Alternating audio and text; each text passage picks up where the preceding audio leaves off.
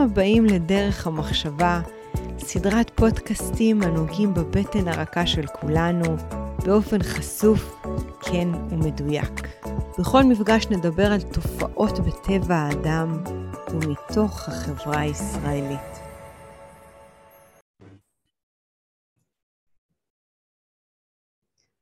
אז שלום שוב פעם לכל הצופים ולמאזינים שלנו.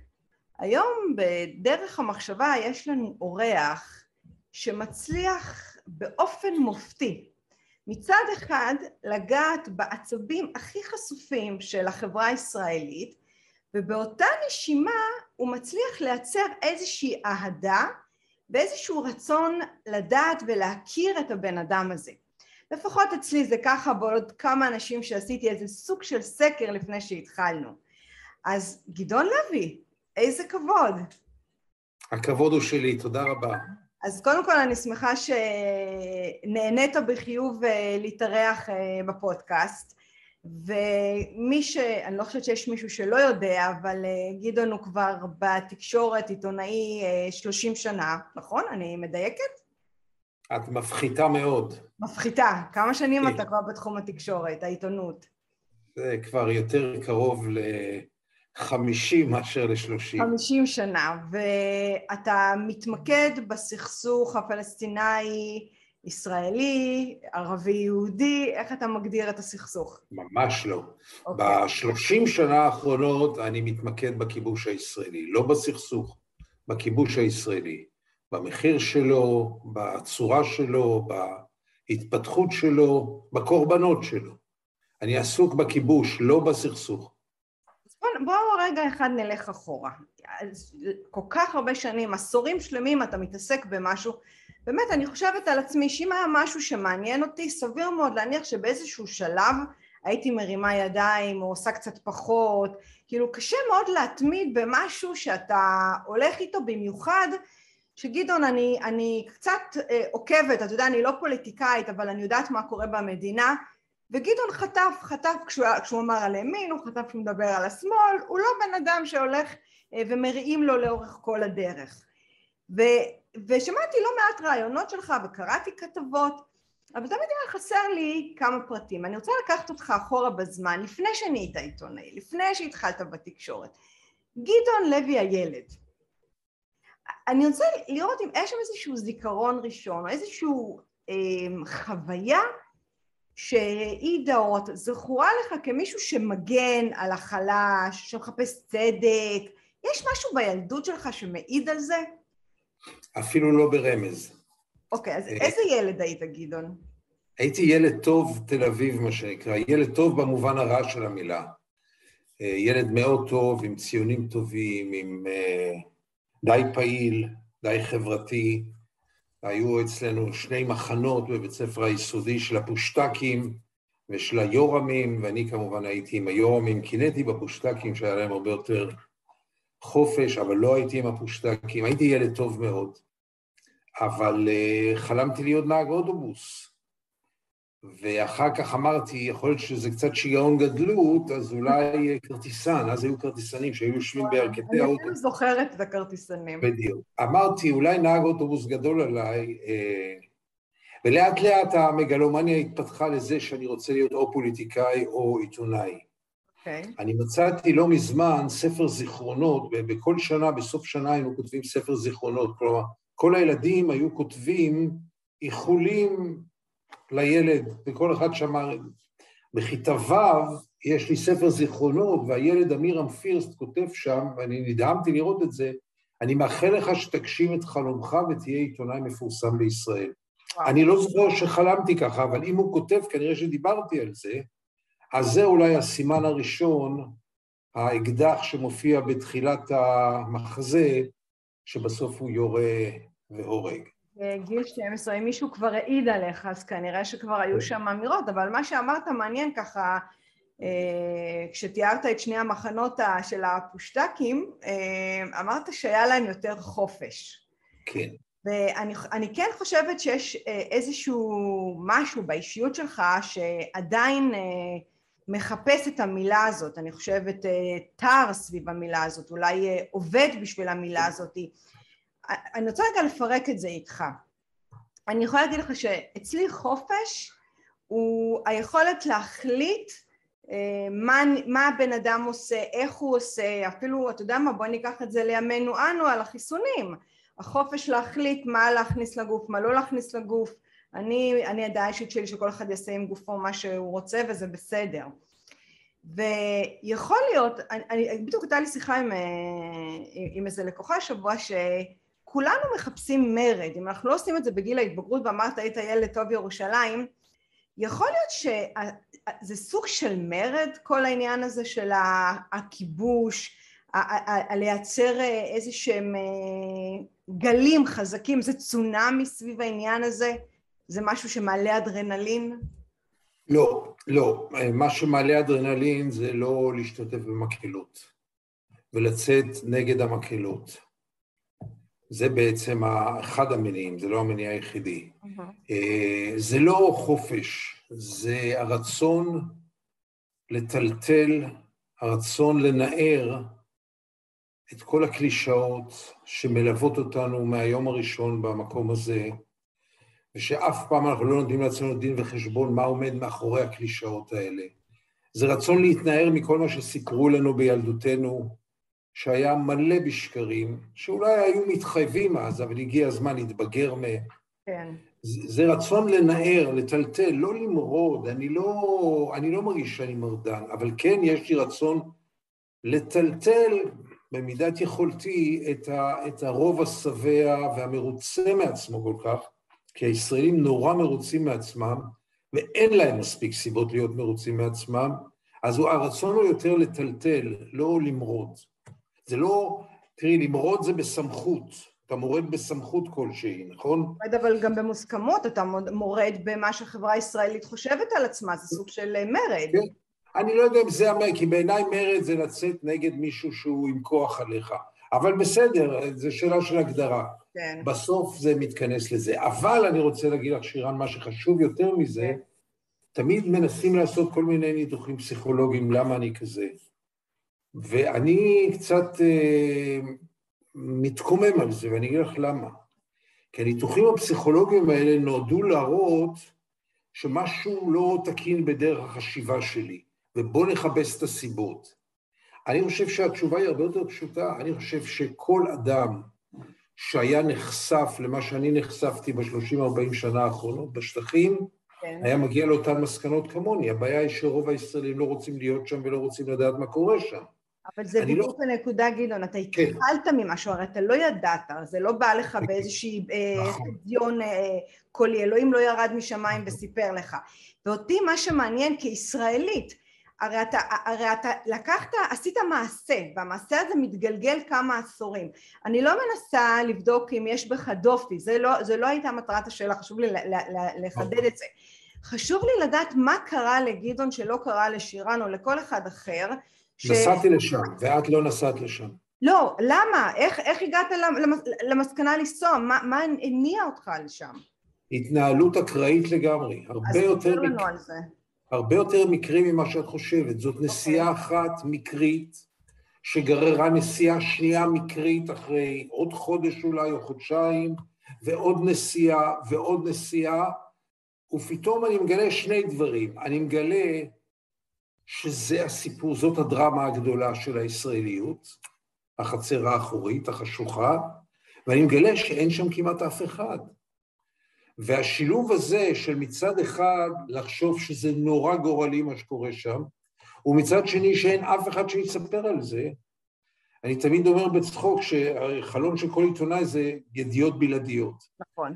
אצלי 40 שנה הסיפורים שלי הם בלעדיים, כי זה לא מעניין אף אחד אחר. ולכן אה, התגלגלתי לשם באמת לא מתוך איזו תחושת שליחות או איזו כוונה מראש, ממש לא. התנהלות אקראית, כך אני רואה את זה, יכול להיות שאני טועה, יכול להיות שמסתתר משהו אחר לגמרי. אני רואה את זה כהתחלה אקראית לגמרי, כמובן עם איזשהם יסודות אה, נפשיים ו- ופוליטיים שהיו שם, כן? זה לא שבאתי כן. מנוער כהנא ועברתי לזה, אבל כך אני רואה את זה.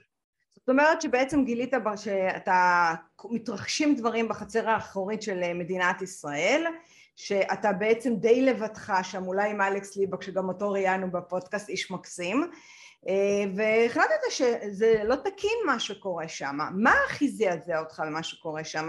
ועוד שאלה, אה, המשך, האם מה שראית לפני 30-40 שנה, אתה רואה עדיין את אותם דברים, או שיש סיפור, משהו שם השתנה או משהו התגלגל אחרת?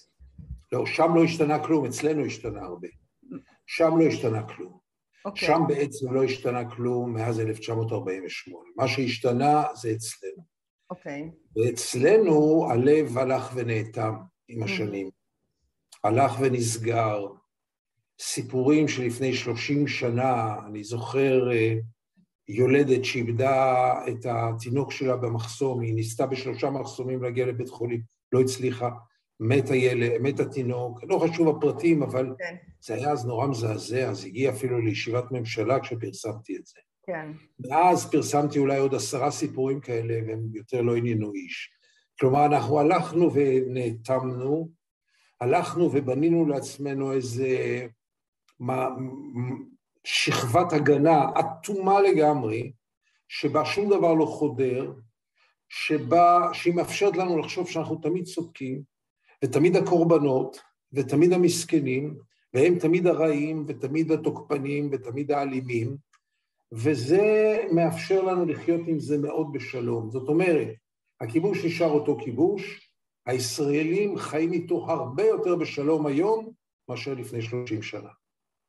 זאת אומרת שבעצם הנרטיב שלך, התפיסה שלך שאנחנו אה, הפכנו להיות סוג של אה, אה, די מכונות שחיות, לא, אפילו לא מכונות, איזה אנשי שמנת כאלה ששוחים בתוך הביצה הנעימה שלנו ומתחוללים זוועות מעבר לגדר ואף אחד לא אכפת לו ונוסיף על זה ששם לא קרה כלום אז בעצם אם אני מבינה אותך נכון אז האשמה היא בנו זאת אומרת אין, אין, לא יכול להיות שיש פה שני צדדים למטבע?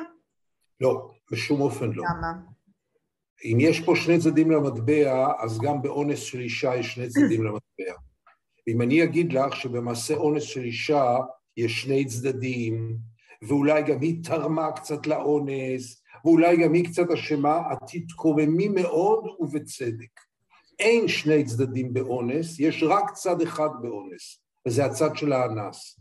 יש רק אחריות אחת, אין שתי אחריות באונס. בשום פנים ואופן לא. אותו דבר כאן.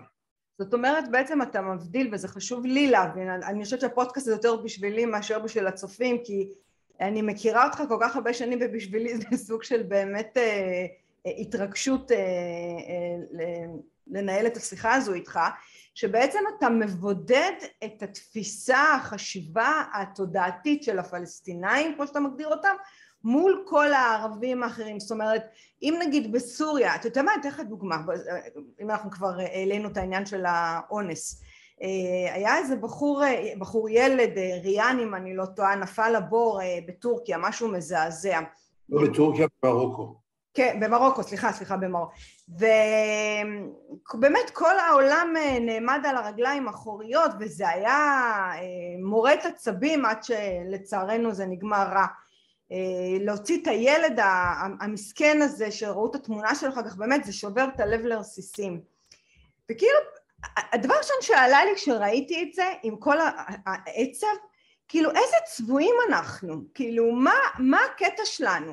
כשפתאום יש איזה ילד בתור בור, כולנו אוי אוי אוי וואי וואי וואי, אבל אני, אני נמצאת כרגע מול רמת הגולן, היישוב שאני גרה בו זה מול רמת הגולן, זה ליד אה, ראש פינה, ומעבר לקו, אני שנייה רגע שמה את הפלסטינאים בצד, מעבר לקו, מעבר לגבול, מעבר מהגג שלי אני יכולה לראות את סוריה, הזוועות שנעשים שם לילדים, אמ, שזה אפילו לא נתפס, אני יום אחד ראיתי, קראתי, אני קראתי והצטמררתי איזה רמות מגיעים לעינויים שם, דרך אגב זה קורה גם ברשות הפלסטינאית, החמאס מן את האזרחים של, שלהם עצמם, ואני אומרת איפה, למה, וזה חשוב לי להבין, למה אתה עושה את ההפרדה? הרי, הרי סביבנו במזרח התיכון אתה רואה, באמת, גם באפגניסטן אתה רואה שהם, נקרא לזה ערבים, האסלאם, בשם האסלאם, מגיעים לרמות טירוף, רצח, התעללות, אני אפילו לא יודעת איך להגדיר את זה,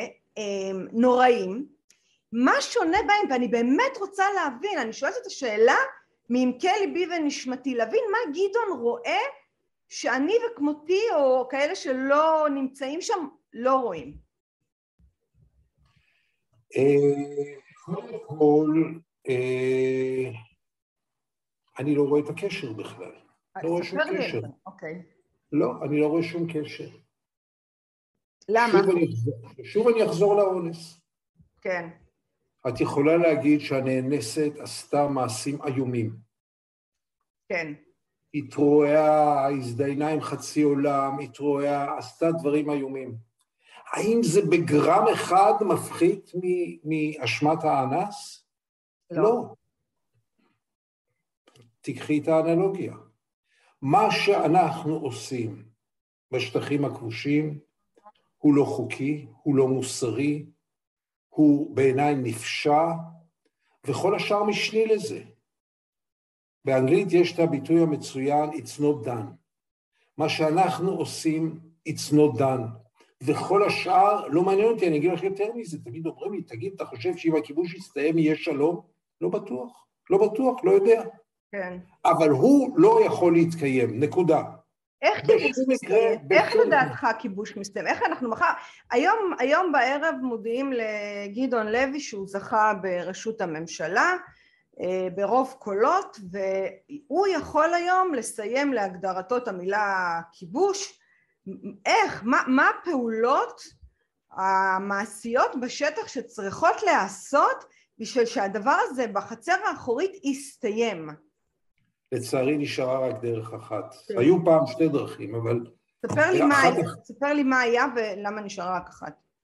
הייתה דרך אחת שפשוט נצא מהשטחים ותקום שם מדינה פלסטינית, זה מאוד נחמד, כן. אבל זה לא יקרה לעולם יותר. מעולם לא התכוונו שזה יקרה, אבל היום יש כבר מסה קריטית של מתנחלים שאי אפשר לפנות אותם ולעולם לא נוכל לפנות, אנחנו מדברים על 700 אלף איש, זה באמת מגוחך לחשוב שיפנו פה 700 אלף איש, אין דבר כזה, זה לא יקרה. וכל מי שממשיך לדבר בשמאל הציוני על שתי מדינות, רוצה רק להרוויח זמן. אין לזה שום התכנות, כלום. אם אני מחר בבוקר ראש הממשלה ואני יכול, את יודעת, במטה קסם לשנות את המציאות, אני עושה דבר נורא נורא פשוט.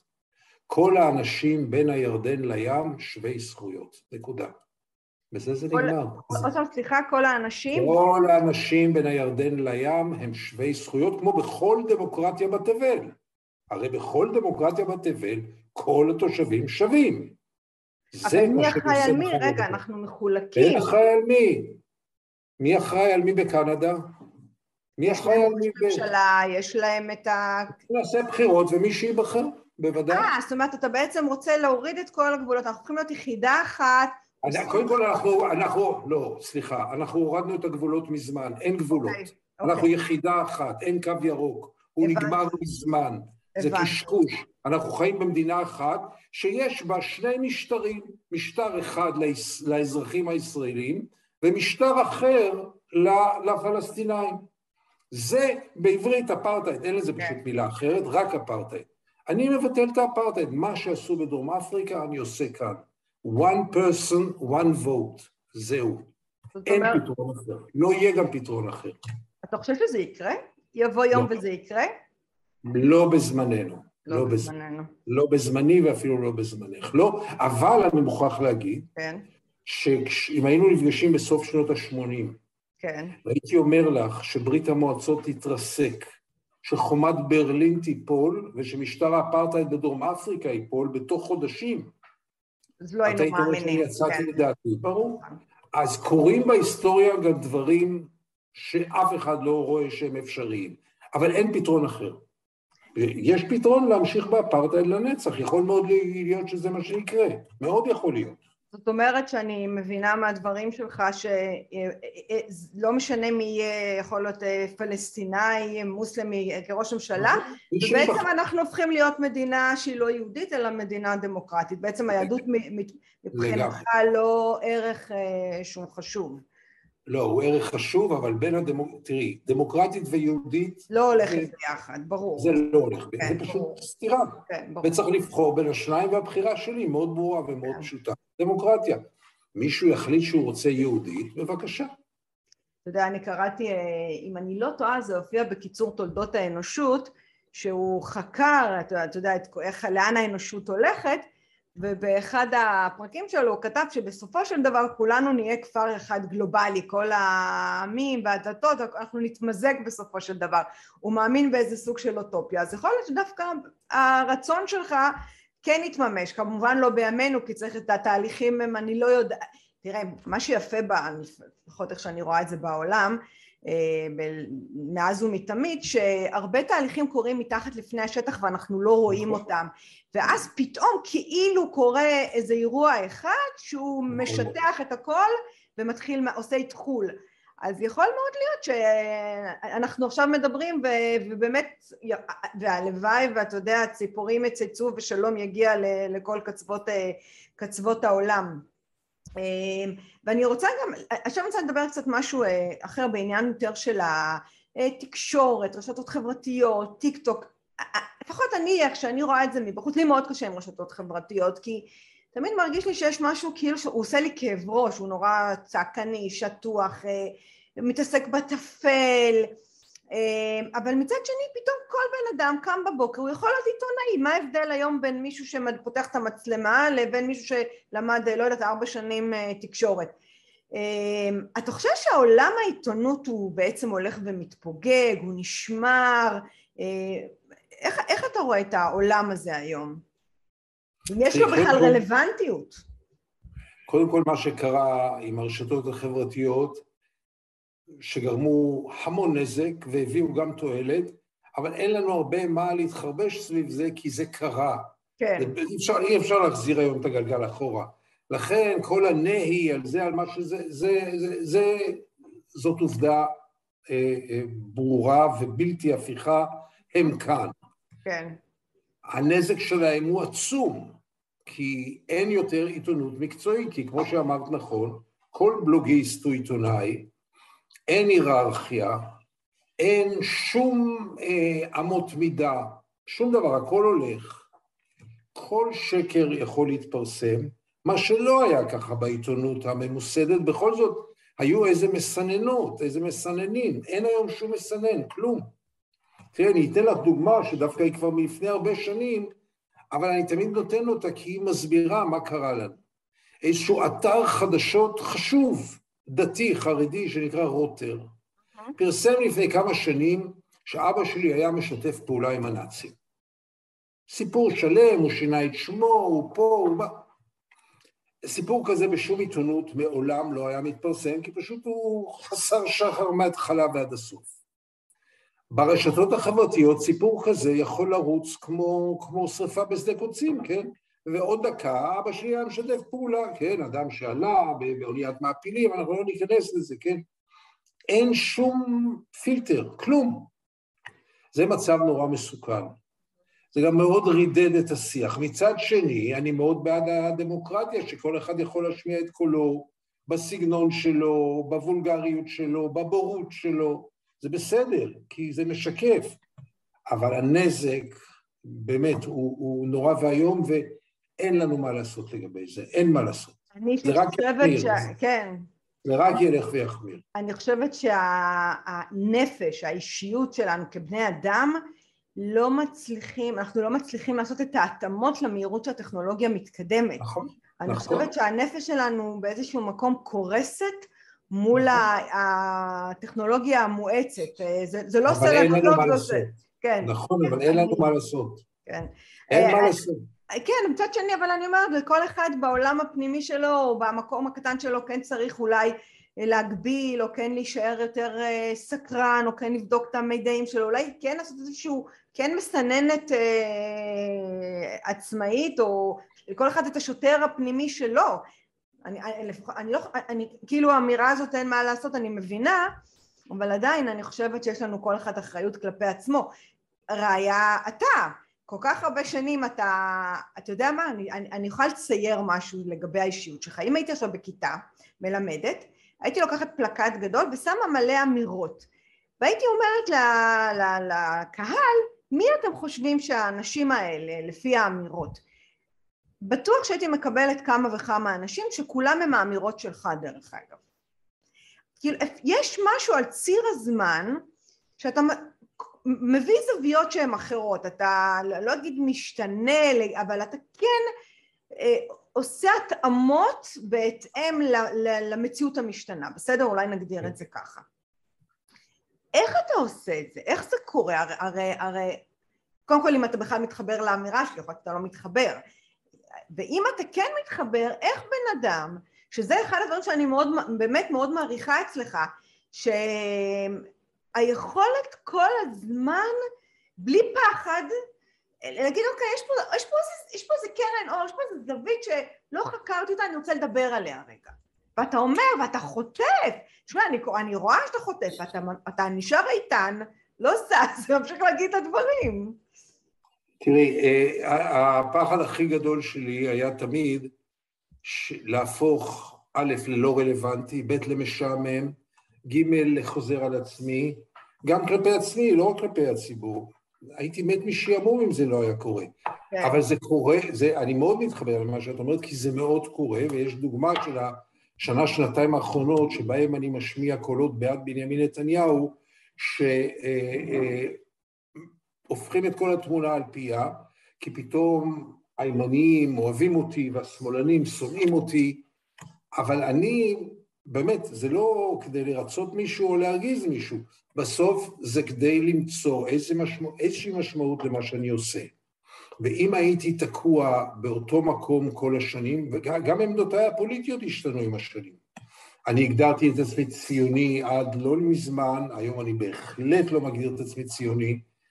יש הרבה דברים שמשתנים, אחרת, אחרת אנחנו מכונות. זאת אומרת, כל העניין הוא כן ללמוד מהניסיון, ממה שאתה חווה, ממה שאתה רואה, מהזמן שחולף. יש לי כבר פרספקטיבה באמת יחסית ארוכה מאוד, אני כל פעם מזדעזע לחשוב שאני העיתונאי הכי ותיק בעיתון הארץ, שזה פשוט לא יאומן, כי אני שלשום הגעתי לשם, ואני חושב לעצמי שאם הייתי באותו מקום זה היה סימן של דלות נוראית. קודם כל אני מסכימה, לשמוע אנשים בכל תחום ולד...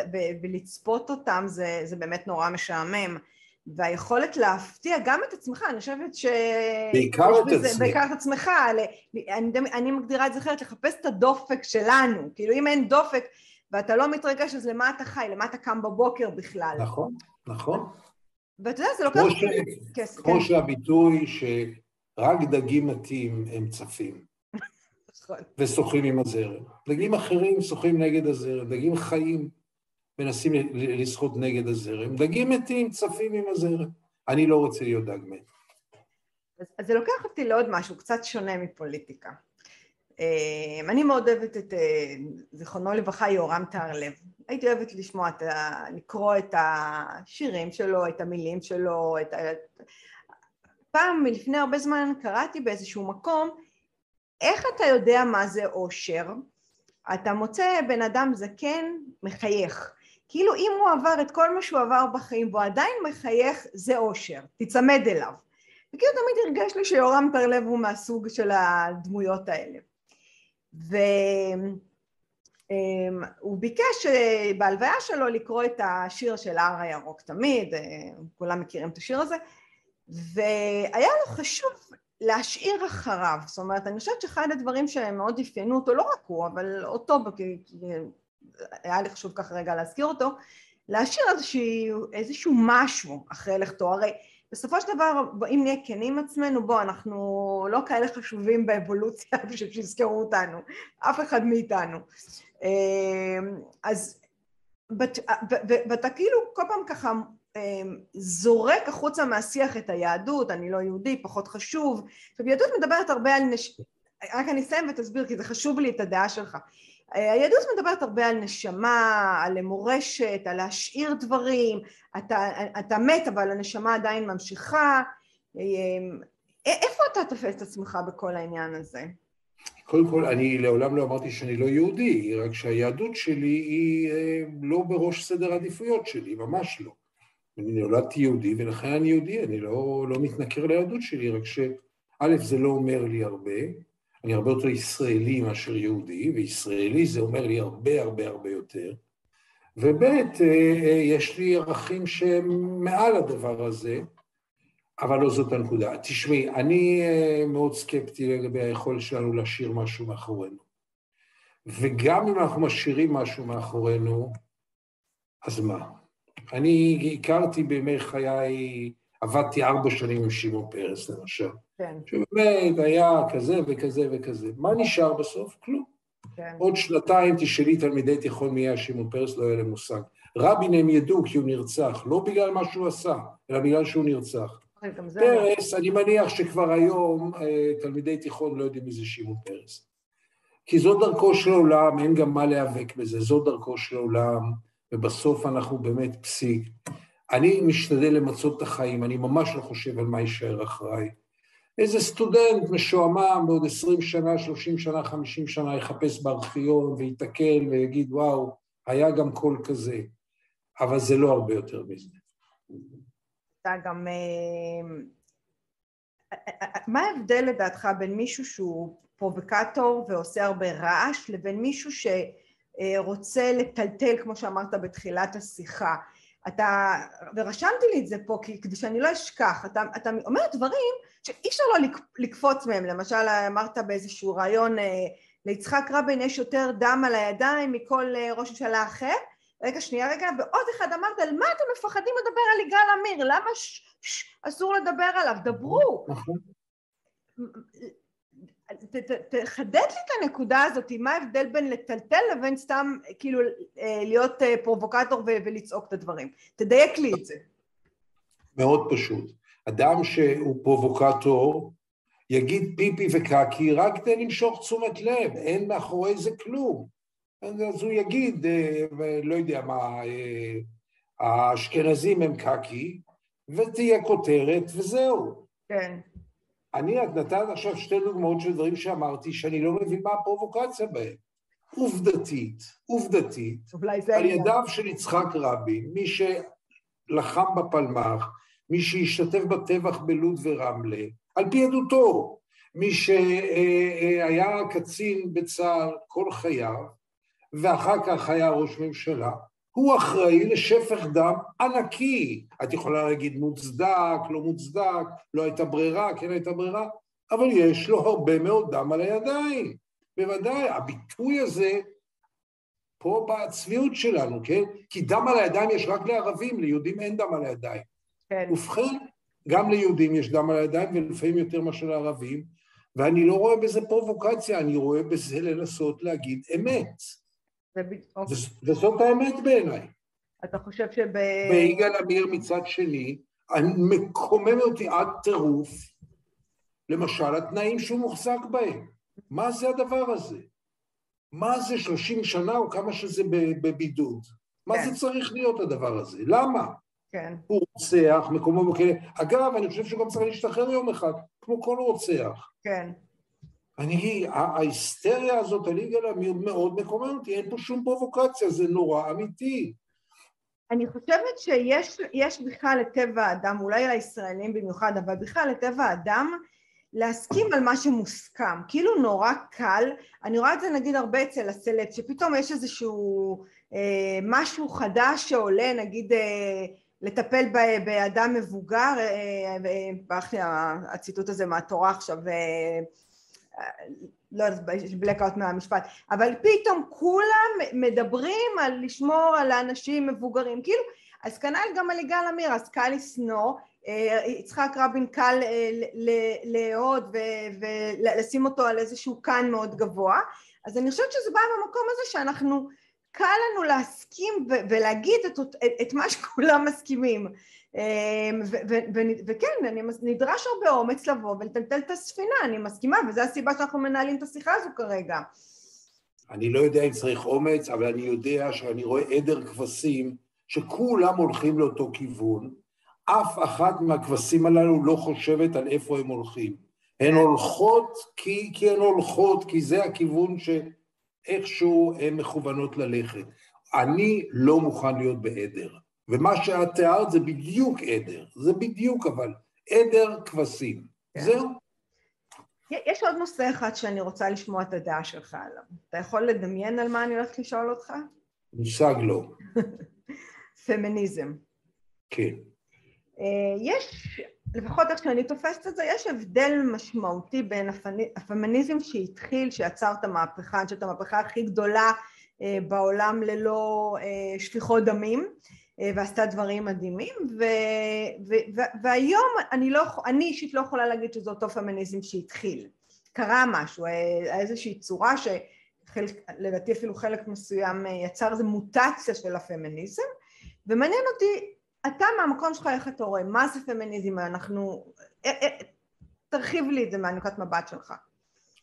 פמיניזם מתקשר אצלי למה שאני בעצם אה, חותר גם ביחסים בין פלסטינאים לישראלים. בסוף מדובר, את הזכרת קודם שלום, שלום הרבה פחות מעניין אותי. אותי, בערכים שלי שלום הוא לא הערך העליון, הערך העליון הוא שוויון וצדק. ופמיניזם נאבק בדיוק על הערכים האלה, לכן אני מאוד מתחבר אליו. אני לא מתחבר לציד המכשפות שיש לנו פה בשנים האחרונות, לג'יהאד שיש לנו פה בשנים האחרונות ולצדקנות. כן. לזה אני ממש לא מתחבר. כן. ואני אפילו כועס מאוד מאוד על מה שמתחולל. אנשים מסביבי איבדו כמעט את כל מה שיש להם בחיים בגלל דבר לא ראוי שהם עשו לדקה אחת. כן, והם כן, סליחה. קלון לכל החיים. אני לא, זה... ועוד דבר שקרה לפמיניזם, שאין שום היררכיה. היום בישראל, באווירה הנוכחית, אם נשקת בחורה בלחי בניגוד לרצונה, או אנסת אותה בברוטליות לילה שלם, זה אותו דבר. אין שום הבדל ביניהם. אתה נגד או שאתה בעד? רגע, לא, פספסתי את הנקודה שלך עכשיו. אני נגד... אה, נגד. שאין את ההיררכיה, כן. אני נגד הג'יהאד הזה כן. שדורס הכל. הגברים באמת ראויים לכל המאבק הזה, כי הגברים באמת, היו פה שנים מחרידות, מה שגברים עשו פה זה באמת כן. מחריד. כן. אבל היטלטלנו עכשיו לצד השני. כן. את יודעת שאני באמת, אני לא אוהב לדבר על הנושאים האלה כי זה לא התחום שלי, אבל אני היום חושב פעמיים אם לחמיא לבחורה במערכת, לא מזמן אמרתי לאיזו בחורה שיש לה סיבה יפה או משהו כזה, אני כבר לא יודע היום אם זה בסדר או לא, דברים כאלה יכולים היום להרוס קריירה. נכון, ואני, אני, ואני חושבת שפה אנחנו עושים באמת איזשהו נזק לדינמיקה המאוד עדינה ונעימה בין גברים לנשים. נכון, תודה. ולא מעט אני שומעת אה, אנשים שאני חברים טובים והם גברים הגונים שהם אומרים, תשמעי, אנחנו מפחדים. אנחנו רוצים להתחיל עם בחורה, אנחנו לא מעיזים, ומצד שני בנות מתלוננות שגברים לא מתחילים איתה, אמרתי בסדר, אבל אנחנו, אנחנו זורעים את הזרעים האלה. כשאתה מתעד סיפורים בגזרה, אתה קורא לזה בחצר האחורית, אתה מתעד רק, כי אני לא קראתי את כל הסיפורים שלך מן הסתם. גם אני לא. שרק דברים שקשורים אה, אה, לכיבוש כאילו מול ישראל, כן. או שגם דברים נגיד אה, ששם יש דברים נוראים מול אנשים שהם הומואים, מול נשים? לא, לא, לא, לא, לא, לא, רק את הכיבוש. זאת אומרת, כל מה שקשור ביניהם, אתה לא מתאר. לא, אני לא, הם לא מעניינים אותי כל כך, הפלסטינאים. אנחנו מעניינים אותי עוד. אני שואלת, אני מעניין. אני מתעניין בנו ובמה שאנחנו מעוללים. לא בחברה הפלסטינית, אני לא אנתרופולוג של החברה הפלסטינית ולא מורה דרך החברה, אני מתעניין בעצמנו, אני ישראלי, ואני כותב על הישראלים, לא על הפלסטינים. לכן תיקנתי אותך בהתחלה, אני לא כותב על הסכסוך ולא מתעניין בפלסטינים, אני מתעניין במי אנחנו. ואני בא, נוסע לשטחים ומנסה לספר מי אנחנו, איך אנחנו, מה אנחנו עושים שם, איך אנחנו עושים שם. זה הדבר היחידי שמעניין אותי. אני לא שם בשביל אה, לתעד את חיי הפלסטינים, ממש לא.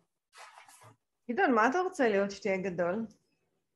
אה, כבר אה, זה פספסתי, כמו שאמרתי, רציתי להיות נהג אוטובוס, אחר כך התפשרתי על כרטיסן, רציתי להיות ראש ממשלה, אין ספק, זה כבר לא יקרה. את יודעת מה, אני די מרוצה להיות גדעון לוי. היית רוצה להיות גדעון לוי. לא, אני מרוצה להיות גדעון לוי. אה, מרוצה? אני מרוצה, כן. כן, די, די בסדר לי עם גדעון לוי. גדעון, אני... מה זה שמחה שעשינו את השיחה? אני עכשיו ברגע של כנות, שמכל הרעיונות שעשיתי עד עכשיו זה הרעיון שהכי הפך לי את הבטן לפני. אני חשבתי על זה הרבה, אני גלגלתי בראש את השיחה הזאת כי היה לי חשוב למצות את מה שחשוב כי אפשר לדבר איתך באמת הרבה מאוד זמן. אמ, אז תודה שהגעת. תודה לך. ונתראה בשמחות ואולי בשלום ויהיה לנו עוד יונה שתרחף מעלינו. ביי. תודה רבה שירן, תודה. תודה לך. זה היה פרק נוסף של דרך המחשבה. כל הפרקים זמינים באפליקציות הפודקאסטים, בערוץ היוטיוב ובפייסבוק. אם עדיין לא הצטרפתם, זה הזמן. להרצאות בנושא חשיבה יצירתית, חדשנות, יזמות, אסטרטגיה רגשית ומדיטציה, מוזמנים לפנות אל הישירות לאופיס שטרודל שירן רז דוט קום. אני שירן רז, ואהיה איתכם גם בפרק הבא.